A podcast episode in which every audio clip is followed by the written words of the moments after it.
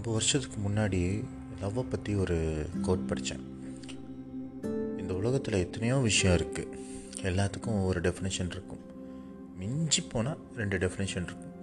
ஆனால் அந்த லவ்வுக்கு மட்டும் உலகத்தில் ஒரு அறநூறு கோடி பேர் இருந்தாங்கன்னா அறநூறு கோடி டெஃபினேஷன் இருக்கும்.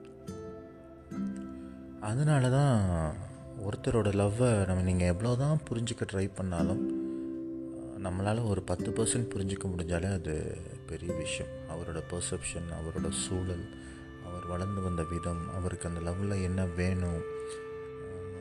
இது இந்த இந்த மாதிரி ஏகப்பட்ட விஷயங்கள் ஒவ்வொரு தனி மனிதனுடைய காதலின் டெஃபினேஷனையும் முடிவு பண்ணுது.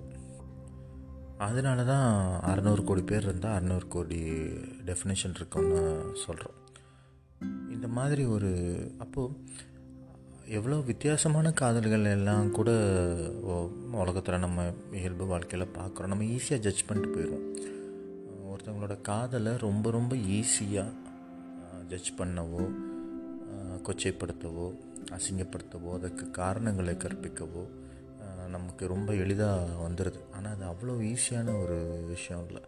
ஒரு ஒரு ரொம்ப சிக்கலான ஒரு புதிர். உலகத்திலே ஒரு சிக்கலான புதிர் இருக்குது அப்படின்னா இன்னொருத்தனுடைய காதலை வந்து நம்ம புரிஞ்சுக்கிறது தான் அப்படி ஒரு சிக்கலான ஒரு விஷயத்து மேலே நம்ம ஈஸியாக ஜட்ஜ்மெண்ட் பாஸ் பண்ணிட்டு போயிடும் இந்த மாதிரி ஒரு லவ் தான் நீங்கள் ஈஸியாக ஜட்ஜ்மெண்ட் பாஸ் பண்ண முடியாத இன்னும் சொல்லப்போனால் புரிஞ்சிக்கவே முடியாத ஒரு லவ் தான் ஃப்ளோரண்டினாவோடது ஃப்ளோரண்டினா வந்து ஃபர்மினான்னு ஒரு பொண்ணை லவ் பண்ணுறான் சின்ன வயசில் ஒரு பதின் வயதுகளில் ஃப்ளோரண்டினாவும் ஃபோமினாவும் லவ் பண்ணுறாங்க ரொம்ப அழகாக லவ் பண்ணுறாங்க அந்த வயசுக்குரிய எல்லா விஷயங்களையும் செய்து காதல் கடிதங்களை எழுதி ரொம்ப அழகாக லவ் பண்ணிகிட்டு இருக்கும் பொழுது நம்ம ஊர் பழைய திரைப்படங்களில் வர்ற மாதிரி அவங்க காதல்லையும் ஒரு பிரச்சனை வருது. யார்? ஃபோமினாவோட அப்பா ரூபத்தில். அவர் ஃபோமினாவை வேறு ஊருக்கு கூட்டிகிட்டு போய் அவனை மறந்துடணும் ஃப்ளோரண்டினாவை மறந்துடணும். சொல்லி உர்பினோன்னு ஒருத்தரை அறிமுகப்படுத்துகிறார் அந்த உர்பினோ யார் அப்படின்னா அவர் ஒரு பக்கா ஜென்டில்மேன் இந்த மோஸ்ட் எலிஜிபிள் பேச்சுலர்லாம் சொல்லுவானுங்களா நம்ம ஊரில். அந்த மாதிரி எல்லா தகுதிகளும் உடைய ஒரு பக்கா ஜென்டில்மேன் ஆரம்பத்தில் ஊபினோ மேலே ஃபோமினாக்கு பெரிய ஈர்ப்புலாம் இல்லை. ஆனால் அவருடைய நடத்தையும் அவருடைய பழக்க வழக்கங்கள் அவருடைய பணம் எல்லாத்தையுமே பார்த்து அவளுக்கு அவர் மேலே ஒரு மதிப்பு உண்டாயிருது காதலும் உண்டாயிருது. அவரோட ப்ரப்போசலை ஏற்றுக்கிட்டு கல்யாணம் பண்ணிடுறான் இன்னொரு பக்கம் நம்மால் ஃப்ளாரண்டினும் ஃபோமினாவையே நினச்சி வாழ்ந்துட்டுருக்கான். வாழ்ந்துட்டுருக்கான்னா நம்ம ஊர்லலாம் அந்த தாடி வச்சுட்டு நம்ம ஊரில் நம்ம ஊரில் இருக்கிற லவ் ஃபெயிலியர் வந்து ரெண்டே ரெண்டு கேஸ் தான். ஒன்று நான் அவளையே நினச்சிட்ருக்கேன் மச்சான் தாடி வளர்த்துட்டு தெரியுறது. இன்னொன்று அந்த பொண்ணுங்க மாதிரி ஒரு மோசமானதுங்க உலகத்திலே கிடையாதுன்னு அடிராவலை உதராவலைன்னு தெரியுறது. பட் இது ரெண்டும் நடுவில் ஒன்று இருக்குது அந்த காதலை கொச்சப்படுத்தாமலே அந்த காதலியை கொச்சப்படுத்தாமலே நம்ம வாழ்க்கையை நம்ம வாழ்ந்துக்கிட்டு இருக்கிறது. அதுதான் ஃப்ளாரண்டினோ ரொம்ப அழகாக பண்ணுறான் அவன் வாழ்க்கையில் நிறைய பொண்ணுங்க வராங்க. ஆனாலும் அவனோட ப்ரைமரி லவ்வாக இந்த இன்னொருத்தனை திருமணம் செய்து கொண்ட ஃபோமினா தான் இருக்கா.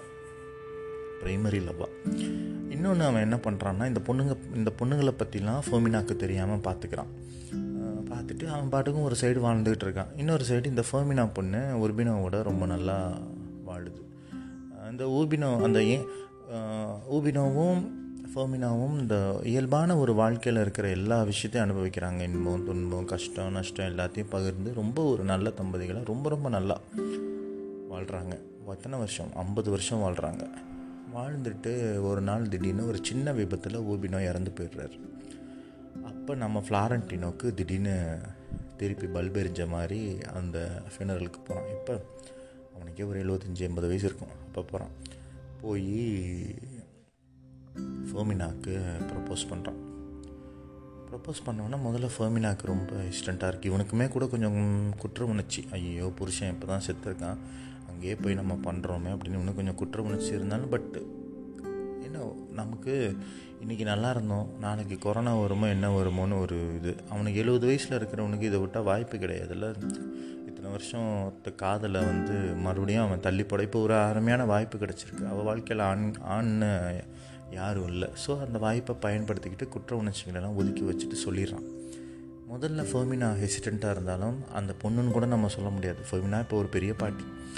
ஃபோமினா ஃபஸ்ட்டு ஹெசிஸ்ட் ஃபஸ்ட்டு வந்து கொஞ்சம் ஹெசிடெண்ட்டாக இருந்தாலும் அப்புறமா ஃப்ளாரண்டினாவோட லவ்வை ஏற்றுக்கிட்டு அவங்க வாழ்க்கை எந்த இடத்துல பாஸ் போட்டாங்களோ பாஸ் போடப்பட்டதோ அதுலேருந்து அப்படியே கண்டினியூவாக ப்ளே ஆக ஆரம்பிக்குது.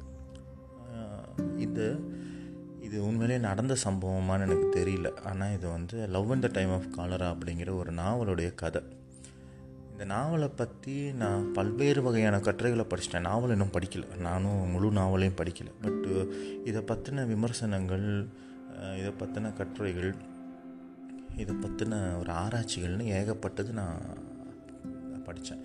இந்த நாவல் எழுதின ஒரு பேர் வந்து மார்க்கிஸ் ஒரு ஸ்பானிஷ் ரைட்டர் ரொம்ப புகழ்பெற்ற ஒரு எழுத்தாளர். இவர் இறந்த அன்னைக்கு இவருக்கு ஒரு ரொம்ப நல்ல இரங்கல் சல்மான் ருஷ்டி எழுதியிருப்பார். ரொம்ப ரொம்ப அழகாக இருக்கும் அது. அப்போ அந்த இரங்கலை படித்து தான் இப்படி ஒரு ஆள் இருக்காருன்னு நான் தெரிஞ்சுக்கிட்டேன். அப்புறம் அவர் அவருடைய நாவலை வாங்கினேனே தவிர படிக்க எனக்கு இன்னும் வாய்ப்பு கிடைக்கல. இன்றைக்கி இல்லை நாளைக்கு படிக்கலாம்னு நினச்சிட்டு இருந்தேன். எதனால் எனக்கு திடீர்னு இந்த love in the time of காலராங்கிற நாவல் ஞாபகம் வந்துச்சு அப்படின்னா இந்த கொரோனானால தான் நம்மலாம் இப்படி ஒரு காலகட்டத்தில் வீட்டில் உட்காந்துருக்கோம்ல இப்போ என்னென்னா லைஃப் இந்த டைம் ஆஃப் கொரோனா அதை அனுபவிச்சுட்டு இருக்கும்பொழுது இந்த பேர் சம்மந்தமாக ரெலவெண்ட்டாக இருக்கிறதுனாலையோ என்னவோ எனக்கு இந்த லவ் இந்த டைம் ஆஃப் காலரா ஞாபகம் வந்துச்சு. அப்படியே இந்த காதல் ஞாபகம் வந்துச்சு. இது ஒரு தடவை இந்த நாவலை படிக்க படிக்கலை நான் இன்னும். வெறும் சினாப்சிஸ் தான் நிறைய இடங்களில் படிச்சிருக்கேன் விமர்சனங்கள் படிச்சிருக்கேன். அதுக்கே இந்த காதல் இந்த ஃப்ளாரண்டினாவோட இந்த காதல் எனக்கு ஏற்படுத்தின பிரமிப்பு வந்து ரொம்ப ரொம்ப ஒரு ஒரு மயக்கம் தருவது ஒரு ஒரு சிரிப்பை வரவழைப்பது வாழ்க்கை மீதான ஒரு நம்பிக்கையை வரவழைப்பது ரொம்ப பாசிட்டிவான ஒரு விஷயமாக எனக்கு பட்டுச்சு. ஸோ உங்களுக்கும் வேறொரு பரிமாணத்தில் காதலை பார்க்கணும்னா நம்ம இந்த நாவலை படிக்க ஆரம்பிப்போம். நம்மன்னு ஏன் சொல்கிறேன் அப்படின்னா நானும் படிக்கலான் இருக்கேன்.